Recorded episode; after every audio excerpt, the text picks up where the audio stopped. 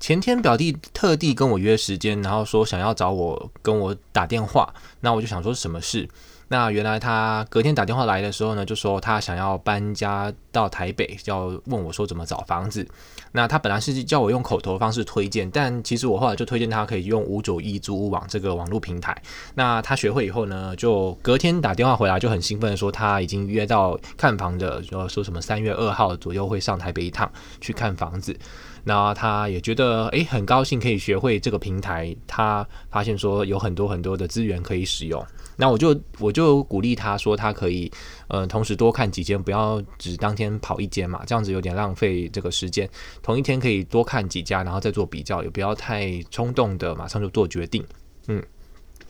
那听起来就是一个蛮励志、蛮希望的，就是因为他也他也好像在其他亲人的劝说之下呢，决定跟啊、呃、他妈妈一起住，就是我阿姨，所以他们两个就可以一起各租一个房间，一起住在一起，这样可能至少有个照应。但呃，没想到才是事隔一天呢，今天呢，他又传一个 line 给我，上面就是说他接到了法院的传票，呃，看起来是一个呃公文吧，内容是写说他之前去。